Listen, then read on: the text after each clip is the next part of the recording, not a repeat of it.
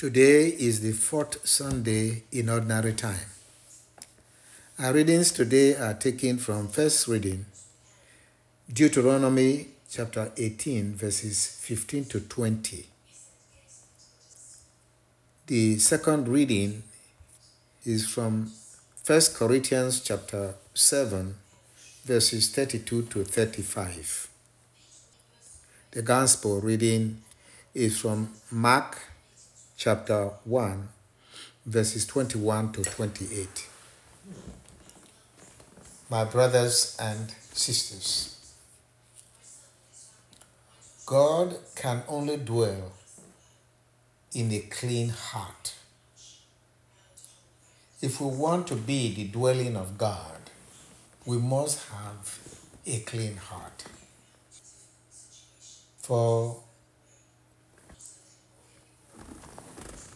a sinner cannot see God and live. And the devil cannot stand God.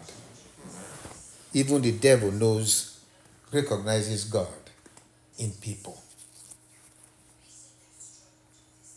Hence, in the first reading of today, we see how Moses told the people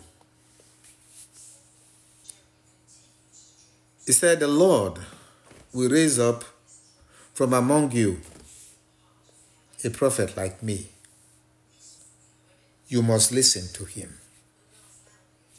He said, This is exactly what you requested of the Lord, your God at Horeb, on the day of the assembly when you said, Let us not again hear the voice of the Lord, our God, nor see this great fire anymore, lest we die.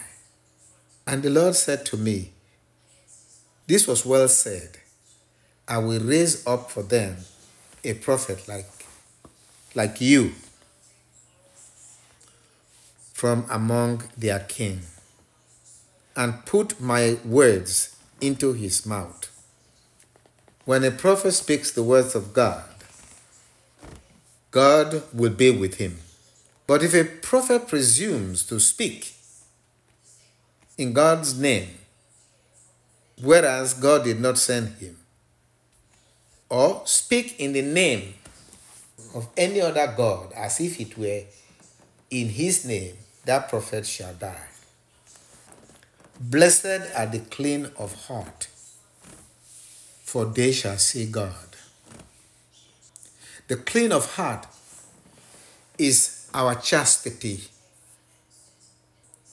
in which we give, offer our hearts and mind completely to God as a sacrifice to God. Hence, in today's gospel, we see how Jesus taught his people with authority not like the scribes, because the Lord was with him. The spirit of his father was with him. So when Jesus entered the synagogue, there was in that synagogue a man who was possessed of evil spirit. And the evil spirit recognized Jesus and shouted in the man, what have you come to do with us? Jesus of Nazareth, have you come to destroy us? I know who you are, the Holy One of God. Jesus rebuked him and said, Quiet, come out of him. The unclean spirit convulsed the man, and with a loud cry, cry came out of him. All the people were amazed and asked one another, What is this? A new teaching with authority. He commands even the unclean spirit, and they obey him.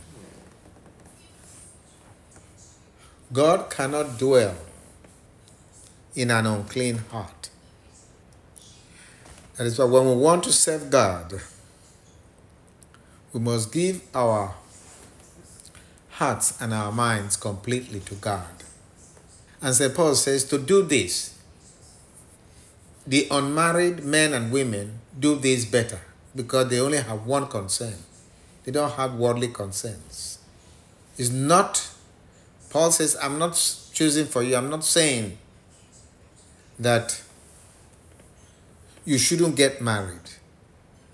But I'm only telling you that one who is unmarried is freer to give everything to God. But at any rate, we must give a clean heart, have a clean heart, and give a clean heart to God in order to have the authority of God in our lives completely. Let us pray for the church that we may not promote titles like the scribes and the Pharisees, relish in, oh, we are priests, bishops, and even the Pope, or even to boast we are Christians, but we must possess a clean heart. That is what makes the difference. When you have a clean heart, you will have the authority of God, the authority of Christ within you. We ask this through Christ our Lord. Amen.